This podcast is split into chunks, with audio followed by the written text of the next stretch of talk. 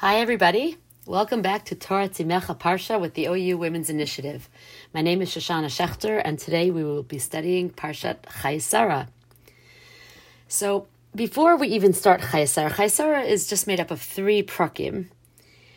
And uh, just, I guess, an overview. The first parak is Parak Chaf Gimel, which is the story of Avram buying Maras Machpelah from Ephron Hachiti uh, Sarah dying and Avram buying Marasa Machpelah after her death to bury her there. Chaf Dalid is the Shidduch of Yitzchak, when Avram sends Eliezer to go find a wife for Yitzchak. And then Chaf Hey is the end of Avram's life, the end of Avram's life and his death. And then Yitzchak and Ishmael bury him. Before we even start analyzing um, the different uh, themes and the different stories in this parsha, I think we have to look at the end of Vayera. I know I don't know if that's allowed to go back to the previous parsha, but it's really very much connected. I mean, it's always connected, but. Um, at the end of Parsha Vayera, we didn't even discuss last week um, the Akedah, and the Akedah Yitzchak is very powerful, very dramatic, and it's the last parak, parak Chafbet, in Parsha Vayera. And after the whole drama of the Akedah, the parsha ends, the parak and the parsha ends with a very strange couple psukim. And it's almost anticlimactic. I mean, this Akedah just happened. Avram almost killed his son. Hashem stopped him. It was very dramatic. And then at the end of the parak, we're told about birth announcements. And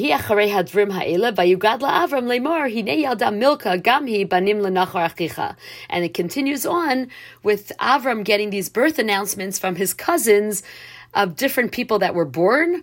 Uh, different children that were born in the family. And then, of course, among the people that were born, we're told that Milcah gave birth for Nachor, Achi Avraham, and Rivka was born.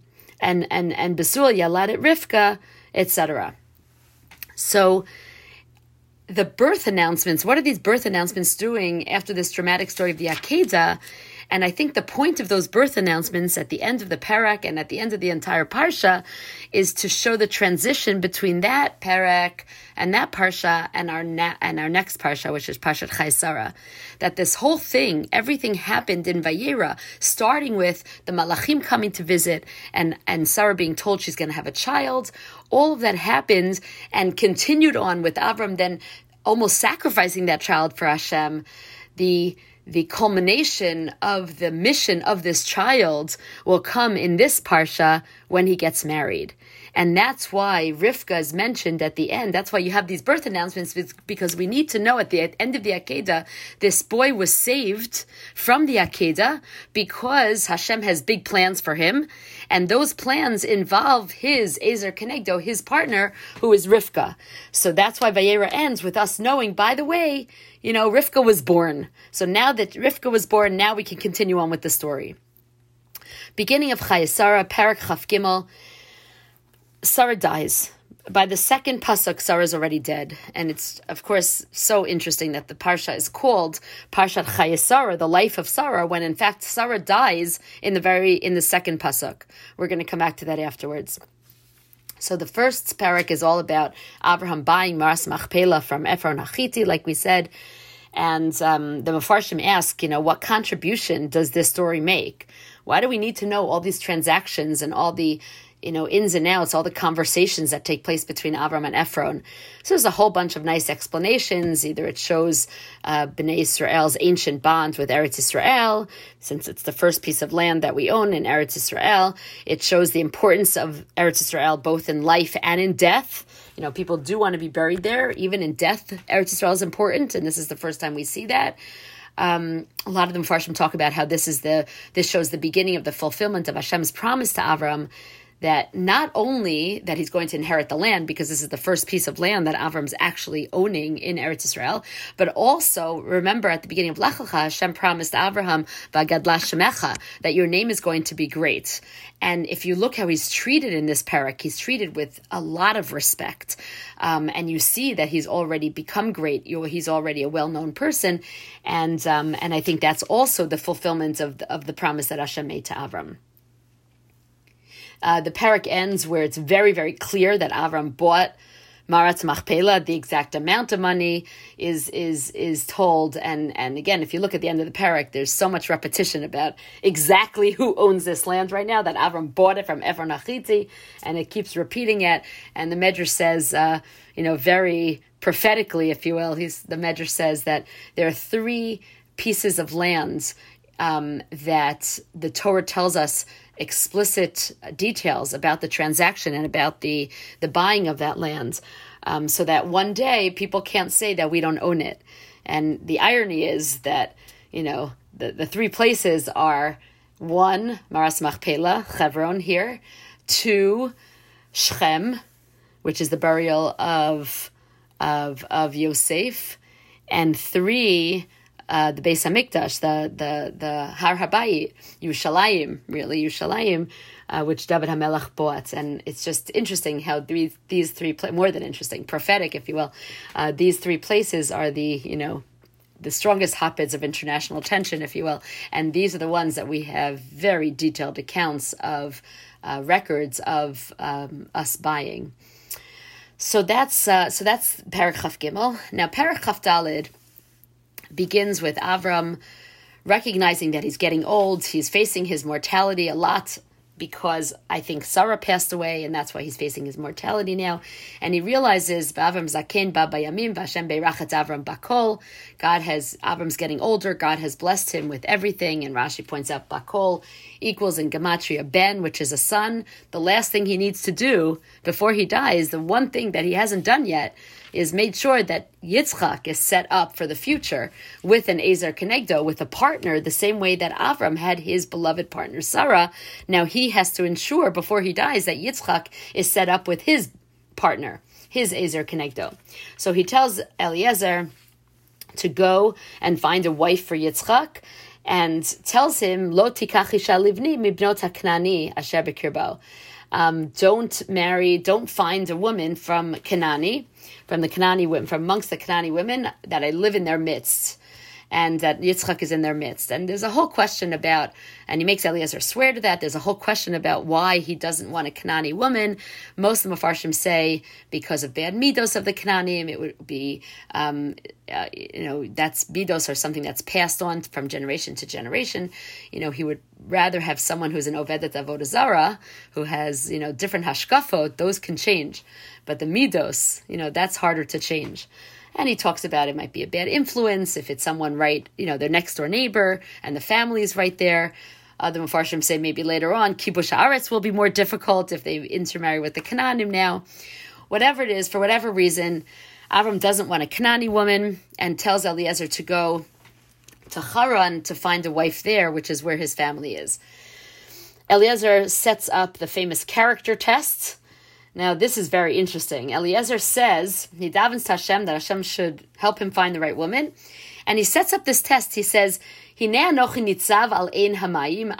to, I'm going to go to the well because everyone hung out the well. That's where people met, right? No such thing as shidduch dating. You hang out at the ancient well, at the uh, downtown well, and that's where people meet each other.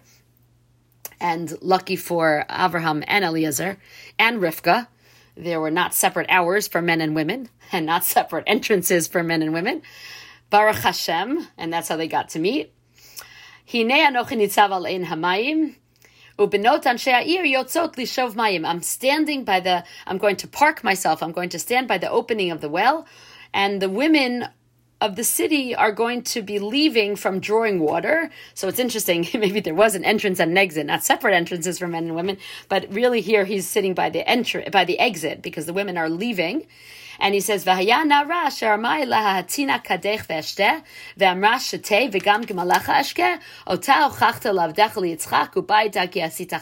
adoni."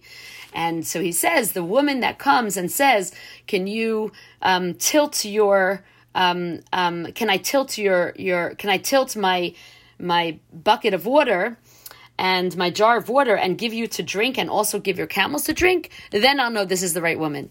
So it's interesting. The Malbim talks about how this was really like a four part character test. He was setting up a character test. These women are leaving.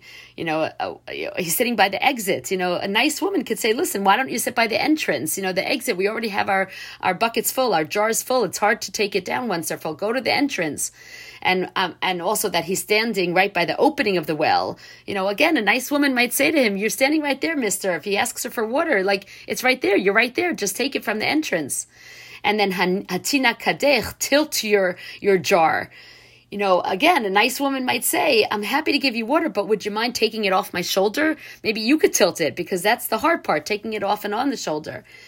And and the Malbim says, and then Gam Gmalech also offers to give your camels water. The the Malbim says the test was to see if she's donning him lekaf zechut, if she's judging him uh, positively that that if she's sensitive enough to realize that if he's standing right by the entrance of the of the water and he's asking her to tilt her jar, then maybe there's something wrong with him. Maybe there's a handicap. She's not looking at him and saying, "Oh, he's such a lazy bum. Get the water yourself." She's saying to herself, "Maybe there's something really wrong with this guy, and that's why he's asking me to do all these things." So he's probably, and if he's thirsty, then of course his camels haven't had anything to drink, and that's the sensitivity that Eliezer knew would be extraordinary sensitivity, not just sensitivity, but yotzeit min haklal, extraordinary sensitivity, and that's how he would know she was the right woman. Last point, the end of the parsha. So he finds Rivka and he brings her back. And at the end of the parsha, we see that he comes with Rivka, Vayese Yitzchak lasuach basadel lifnot erev, Vayisa'ina vayar gmalim ba'im. And Yitzchak lift up his eyes. He, Yitzchak goes outside to the fields before evening, and uh, as we know that that's you know maybe he was davening mincha, and he lifts up his eyes and he sees that the camels are coming. Vatisa Rivka at Eneha, and Rivka lifts up her eyes. Vatera et Yitzchak, and she sees Yitzchak vatipol me'al hagamal, and she falls off her camel. I think that's where the expression "falling for someone" comes from. I don't know, maybe, maybe not. Funny image. Vatomer el ha'eved. Now it's interesting. She says to the Eved the whole time during this story, Eliezer starts out as an Eved, but then while he's talking to Rivka and her family and negotiating Rivka's coming back with him, he's called Ha'ish, and now he's back to being an Eved. And she says, Vayitomer Ha'eved, because now he's, he's back in Avram's home. Now he's the Eved who fulfilled his mission. When he was figuring out how to get Rivka home, Rivka back, he was the Ish. He was doing his own thing. Now he's back to being the Eved. And she says to this Eved Eliezer, Miha likratenu. Who's this man who's coming towards us? By Yomer Ha'eved? And Eliezer replies, Who Adoni? He is my master. What is that about? He's not, he's not, Yitzchak isn't Eliezer's master. Avram is Eliezer's master. Why does Yitzchak respond? Why does why does Eliezer respond and say about Yitzchak, he's my master? And not only that, but the next passage by Sapera Eved Yitzchak it's called Asa. And and Eliezer comes back and he tells Yitzchak everything that happens.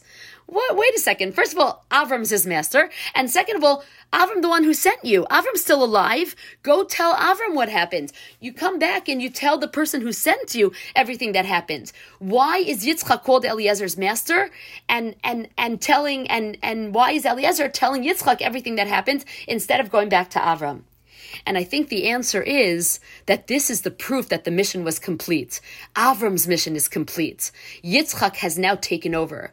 When Eliezer says he is my master, Yitzchak is the master because now Avram has fulfilled his mission. And that's why Eliezer tells Yitzchak everything that happened because Avram is out of the picture. Now Avram, the next thing we hear about Avram, he dies. He's done. He fulfilled his mission. How do we know that he fulfilled his mission? Because Rivka was brought back and Rivka is the right person. And how do we know Rivka is the right person? Because now Avram's out of the picture. Because now Yitzchak has taken over. And of course, the parak ends very beautifully. Yitzchak brings Rivka back to Sarah's, you know, his mother Sarah's tent, and vayikachet Rivka vatehilo isha, and he takes Rivka for a wife, vayaveh, and he loves her, vayinachem Yitzchak achareimo, and Yitzchak is comforted after the death of his mother, and that is why this this last pasuk is why this parsha is called Parshat Chayei Sarah. That even though Sarah dies in the second pasuk, this is her legacy. This is a celebration of Sarah's life. The fact that now Yitzchak found Rivka and has a Rivka, has a Sarah, has a Ezer Kenegdo, has a partner like his father did, that's the culmination of Sarah's life. That's the legacy of Sarah's life and the culmination of Abraham's mission. And that's why this parsha is called Chayei Sarah, because her legacy is living on through Rivka. Thank you for learning together with the OU Women's Initiative.